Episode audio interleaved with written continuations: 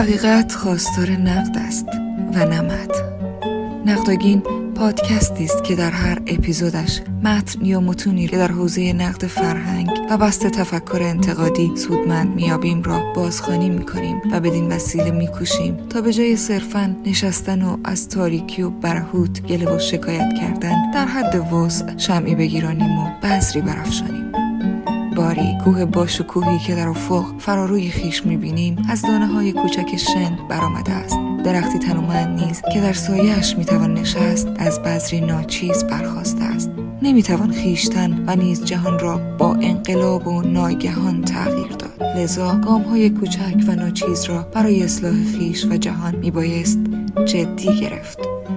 حال با امید حرکت در این راه طولانی و جمعی و پرفراز و نشیب به این قسمت از برنامه گوش می‌دهیم.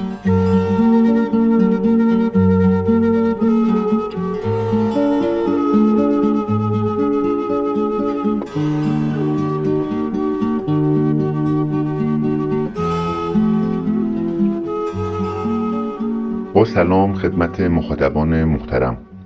من محمدی هستم. گوینده متن برگزیده کانال تلگرامی نقداگین به قلم علیرضا موثق.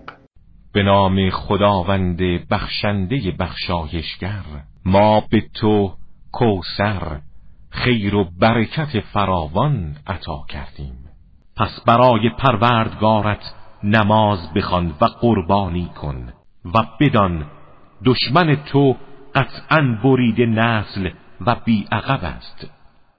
به نام خدا و البته خدای غیر از الله و با سلام خدمت شما مخاطبان. سوره که در جلسه سوم از سلسله مباحث قرآن در ترازو با زیرونوان ملاحظات انتقادی در متن قرآن بخوام بهش بپردازم سوره کوسره در ابتدا از مخاطبان ناهمدل که در این موضع حداقل مخالف منن. یه تقاضایی دارم. ابتدا کمی فکر کنن ببینن آیا در حافظشون مستاقی یافت میشه که در یک مهمونی در یک جمع خانوادگی نشستن. و یک بچه اونجا خیلی بیادبی می‌کنه لوس بازی در میاره.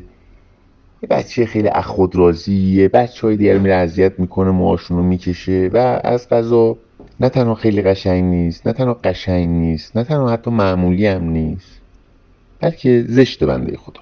اما مادر اون بچه در همون جمع نشسته با خودشیفتگی با یک فخر فروشی و غرور کاذب. هی از این بچهش تعریف می‌کنه. وای می‌بینید این بچه هم چقدر خوشگله چقدر با نمکه. وای می‌بینه اونجا چقدر شجاعه. اونجایی که داره موی بچه مردم رو می‌کشه ناخون می‌کنه تو چشش. بعد اون فعلش رو به شجاعت در قالب شجاعت تفسیر می‌کنه. شجاعت مینامه و هی به شما پوز میده. و تو فرهنگ ما هم که متاسفانه شفافیت و صداقت و سراحت چندان شایع نیست و در مقابلش ریا تظاهر تعارفهای علکی تو شایعه. چند نفرم تو اون جمع نشستن دارن میخندن و یه خنده تحسین آمیز در ظاهر و خودتون هم احیانا دارید این کارو می‌کنید کسی که مطلعید یعنی بعدش میاد بیرون حقیقت بهتون میگه. که دارید میخندید تحسینش می‌کنید تاییدش می‌کنید مادر رو ولی تو دلتون یا تو دلشون دیگران میگن که اه تو چقدر نفهمی؟ تو چرا انقدر خود راضی مادر؟ مادر اون بچه چرا نمی‌بینی واقعیت؟ اون بچه اذیت می‌کنه بیش فعال هستن. ببرش دکتر. این رفتارهای زشتش رو نصیحتش کن یه برنامه بریز. مناسب به لحاظ تربیتی که به تدریج آگاهش کنی و این کارا رو نکنه. درمانش کنی. بعدم اصلا بنده خدا بچه متاسفانه حالا دست خودش که نیست. خیلی قشنگ نیست. اگر قشنگه و میگه خیلی قشنگ. یا اگر زشته میگه خیلی قشنگ. بگین تو دلتون که بابا زشت هم از بچت حالا عیبی نداره آدم باید دوستش داشته باشه. اینو ملاک قرار نده. ولی خب این حرفا هم نزن. هی نگو دو تا میشه 16 تا. بعد که در حافظتون گشتین و مستاقی رو یافتید ای مسلمانان مخالف من. با تخیل خودتون میزون که اون مادره. ببینید چه در درون مادر میگذره که داره این واقعیت برابر ایستاش رو این توش شکل می‌بینه. به هر وهله بعد که این جستجو در حافظتون و بعد این تاودوی هم پنداری از مجرای تخیل رو تجربه کردیم و در علل درونی و روانشناختی آن مادر نیز یک تعملی کردیم برگردید به مسلمانی خودتون و مسلمانی مسلمان هایی که مد نظرن. سوره اصر رو که در جلسه نخست بهش پرداختم و به مبالغه مدعیان مبالغه گذاف مدعیان اشاره کردم. این عروس قرآن الحق و الانصاف اعجاز به به چه چپ ببینید دین ما مردم رو به صبر دعوت کرده. حالا با اون توضیحاتی که اونجا مفصل دادم و صرف نظر از اینکه حالا مراد متکلم در اون سوره از عمل صالح و توسل به حق چیست؟ حالا فرض می‌کنیم همان است که الان ما عمل صالح مینامیم. آیا شق القمر کرده دعوت به صبر آیا شق القمر کرده چوپون و بقال و نونوا و گدای کنار خیابونم نشونتون بدم که یه کلاس سوادم ندارن ولی میگن آقا صبر خوبه عمل سال خوبه. دیگه این همه مبالغه و بپه و چهچه چی آخه؟ این از سوره اصرتون در این جلسه که جلسه سوم باشه می‌خوام برم سراغ سوره کوسر قرآن. حالا در رابطه با فرم و جنبه زیباشناسی از حیث فرمی در جلسه نخستم اشاره کردم که حالا فرض می‌کنیم اهل زبان و اهل هنر که به زبان عربی هم مسلط هستند و بیطرفن. نه مثل اون مادری که بچهش داره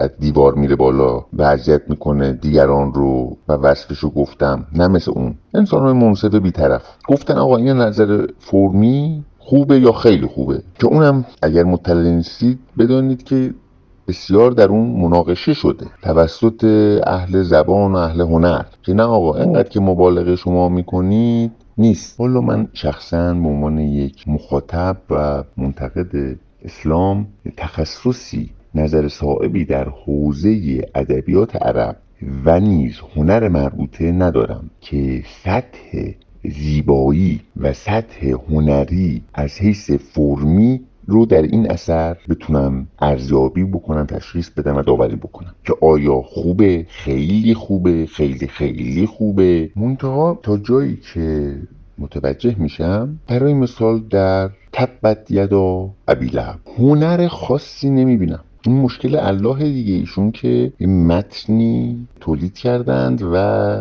ادعای تحدی هم کردند و ادعا کردند که این متن فراتاریخیه برای تمام جهانیانه. خب فکری می‌کردن که یک فارسی زبانم تا حدودی با زبان عربی آشناه و به زور در نظام آموزشی حکومت اسلامی آشنا شده در همون حد متوجه بشه. خب شبیه به اینی که یه شعاری بدیم در رابطه با دشمن. ما ایرانی ها به زبان فارسی. مرگ بر آمریکا مرگ بر اسرائیل مرگ بر شوروی مرگ بر منافقین و صدام. یه وزن و قافیه هم داشته باشه یا در قالب یه نفرین بگیم بریده با دست چارلز برانسون. در این شعار یا در این نفرین آخه چقدر ما میگیم فرض می‌زنیم که هنره. هنری هست. از نظر فرمی خوبم هست یا خیلی خوبه. ولی دیگه این که بی نظیره و به به و چه چه و نه در گذشته نه در حال نه در آینده رقیب نداره و جن و انس دست به دست هم بدن. کمیتشون لنگه برای اینی که چیزی مثل این بیارن و این به لحاظ فرمی حالا به لحاظ معنایی هم که اینجا الا ماشاءالله مناقشه است و بنده ورود می‌کنم. معنایی و مضمونی. اینکه حالا الله قد خوش آورده در حد یه انسان که هیجانی میشه نفرین می‌کنه مکر می‌کنه خشم می‌کنه.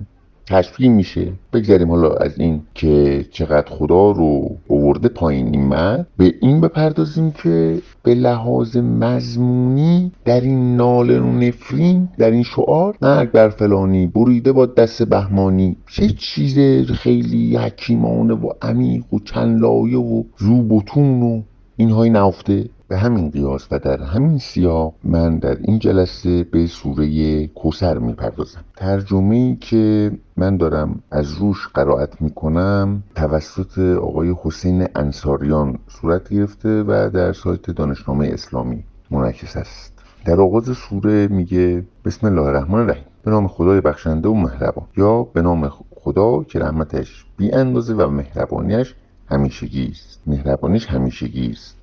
قول روح الله خمینی محمد ابن عبدالله وقتی کفار رو میکشت به اونها محبت می‌کرد به آنها لطف می‌کرد. چون آنها کمتر زندگی می‌کردن و کمتر گناه می‌کردن و به طبع آن در جهنم کمتر عذاب میکشیدن. با این تفسیرها بله دیگه میشه حقنه کرد به مرد و مدعی شد که ایشون الله رحمتش بی اندازه و مهربانیش همیشگی است که در جلسه نخست عرض کردم از نگاه من تا جایی که متوجه میشم الله شبیه به یک ابو بکر بغدادی و یا هیتلر بسیار بزرگه که این متن اصرار داره با تکرار تکرار تکرار و به شیوه گوبلزی القا و تلقین کنه که هیتلر خیلی مهربونه خیلی بخشنده است.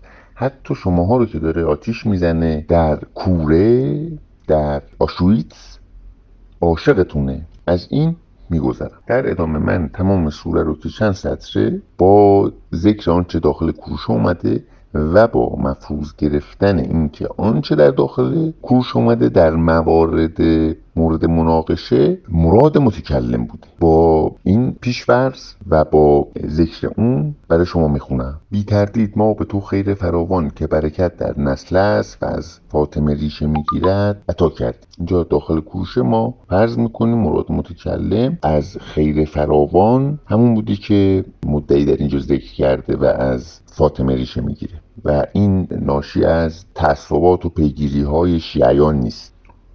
آیه بعد. پس به شکرانه آن برای پروردگارت نماز بخوان و شطور قربانی کن. یقینا دشمن که به تو زخم زبان می‌زند خود بدون نسل و تبار و بریده از همه خیرات و برکات است. و بریده از همه خیرات و برکات داخل کروش اومده اینا مفروض می‌گیریم. بسیار خوب. در اینجا اگر لطف بکنید متن ترجمه رو حالا هر ترجمه که دوست دارید و در دسترستون هست ام از اینکه کیفیتش متوسط باشه یا پایین باشه یا بالا یا خیلی بالا. فکر نمی کنم از منظری که من می‌خوام مناقشه کنم این کیفیت ترجمه زیاد موثر باشه در مقام اینو من همینطور دارم این نگاش می‌کنم متن ترجمه رو و جستجو می‌کنم ببینم این چه حکمت ای برای من نوعی در این زمان و مکان در قرن 21 داره. حالا برای کشورهای دیگه جوامع دیگه چون متن دایه جهانی بودن و فراتاریخی بودن و بی‌نظیر بودن داره. من دارم الان به این فکر می‌کنم. حالا شما اگر کمک کنید لطف کنید به این فکر بکنید.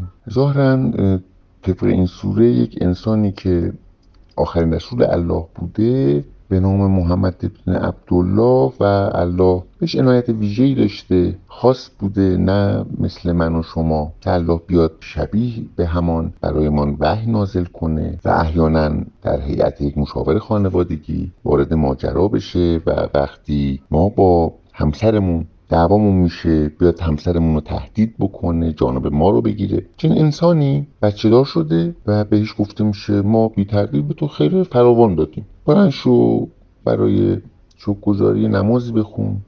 یه حیوان زبون بسته هم قربانی بکن. شطوری گوسفندی مرغ چیزی. خب بشر قدیما که آدم قربانی می‌کرد بعد این مقدار پیشرفت کرد به حیوانات رسید. الان هم می‌بینیم که در مکه مسلمین عزیز در مراسم حج هزاران گوسفند رو قربانی می‌کنند و به جای اینکه پولش رو بدن به فقرای خودشون در بین قبیله خودشون به کفار ندن گوسفندها در اون بیابان سوزان قربانی میشه و خدا عالمه که آیا گوششتون گرما فاسد میشه یا به دست فقرا می‌رسه. حالا به هر حال اخیرا این کفار نجس اخیرا در مقایسه با پهنای تاریخ اسلام میگم. یخچال و فریزر رو اینا رو اختراع کردن.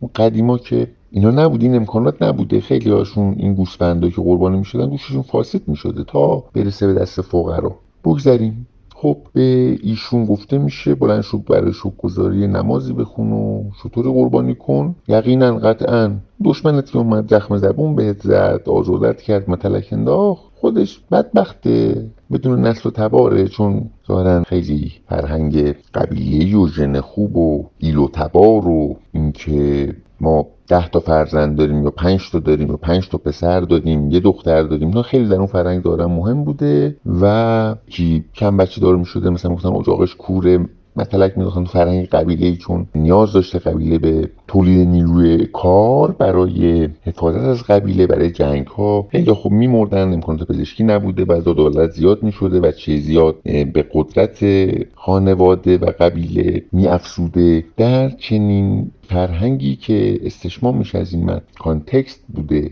یه نفر میاد به این رسول الله زخم زبان می‌زنه. چون فرض کنید الان که در یک کشور بچه زیاد داشتن حسن و افتخار و قدرتی محسوب نمیشه.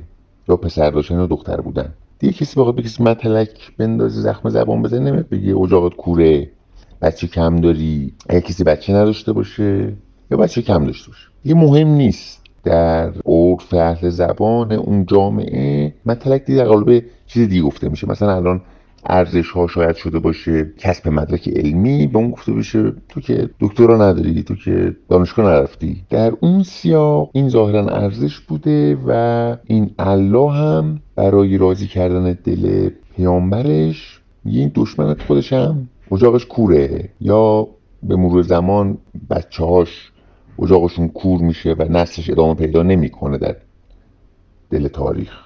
و از همه خیرات و برکات بریده میشه. حالا یکی اینکه در این سوره چه حکمتی معانی عمیقی آموزه های فلسفی یا علمی یا اخلاقی یا عرفانی نهفته که خیلی عمیقه. چندین و چندین و چندین لایه داره. حالا فوقش میگیم که آره زخم زبون نباید به دیگران زد. خوب نیست. حالا به هر کس. بعد یا فوقش می‌فهمیم که اون آدمی که به این رسول خدا زخم زبان زده خودش بدبخت شده. از همه خیرات و برکاتی که مد نظر الله بوده محروم شده. پدرش در اومد. و دل رسول خدا و پیروانش خنک شده. از این سوره به نظرم می‌رسه که نمیشه استنباط کرد. مراد الله این بوده که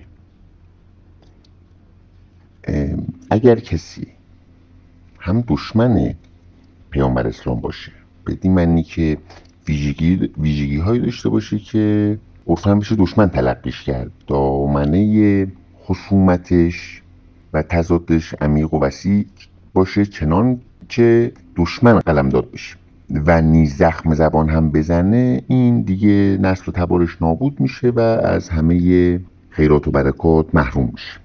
پس دشمن شخص و اشخاص خاصی که دشمن محسوب می‌شدن زخم زبان هم زدن و الله هم به رسولش گفته نگران نباش این خودش بدبخت میشه و همه خیرات و برکات محرومه و نسل و تبارش هم معدوم میشه. حالا یا خودش اجاقش کوره یا بچه هاش و نوه هاش برحال بچه هاش و نوه هاش اجاقشون کور میشه و برحال در دل تاریخ این نسلش ادامه پیدا نمی‌کنه. در اینجا در این سوره ما چه چیزی می‌بینیم که از حیث عمق و معنا و آموزه فلسفی یا علمی یا اخلاقی یا عرفانی یا همش با هم. عمیق یا خیلی عمیق یا خیلی خیلی عمیق باشه که کسی نتواند در تمام زبان ها و زمان ها و مکان ها نظیرش رو بیاوره. و ثانیا برای من نوعی در این زمان و مکان مفید باشه. نه حتی خیلی مفید نه حتی خیلی خیلی مفید کمی مفید باشه. انصافا بدون تعصب بدون حق و بغض. الان یک آدمی با تحصیلات دیپلم، لیسانس، دکترا در سن 40 50 سالگی کتاب یه بچه دبستانی رو که چهارم پنجم دبستانه. خونه آیا تو شعری داستانی متنی پیدا نمی‌کنه که از این براش مفیدتر باشه؟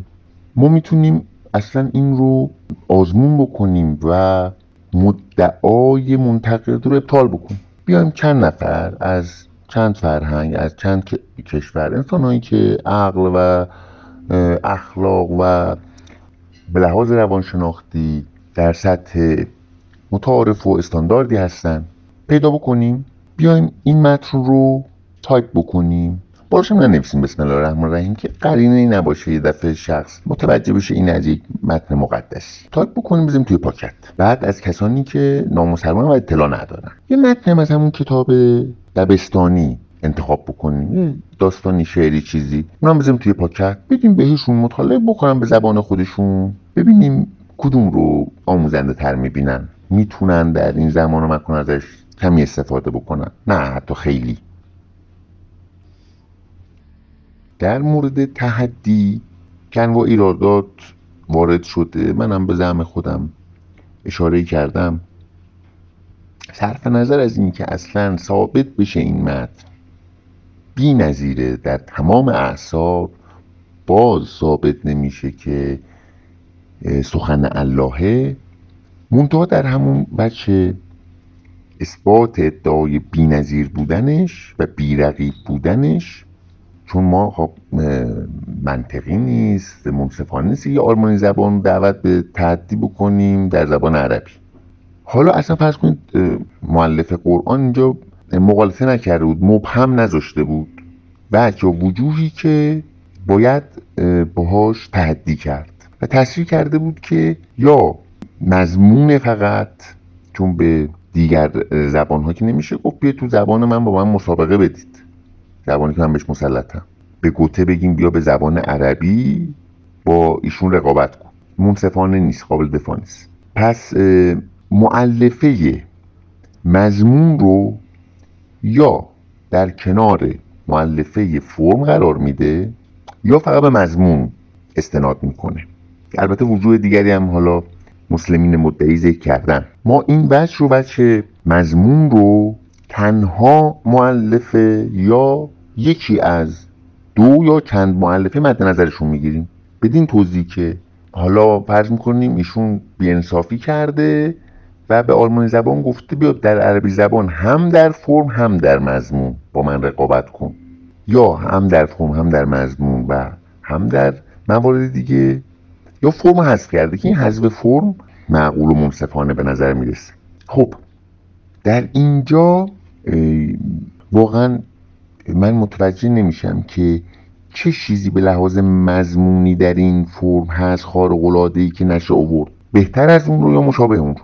در سطح اون رو. و نیز چه کارکردی داره برای انسانهای امروزی که دیگه حداقلی از آگاهی رو دارن از عقل و اخلاق و سلامت روان رو دارن؟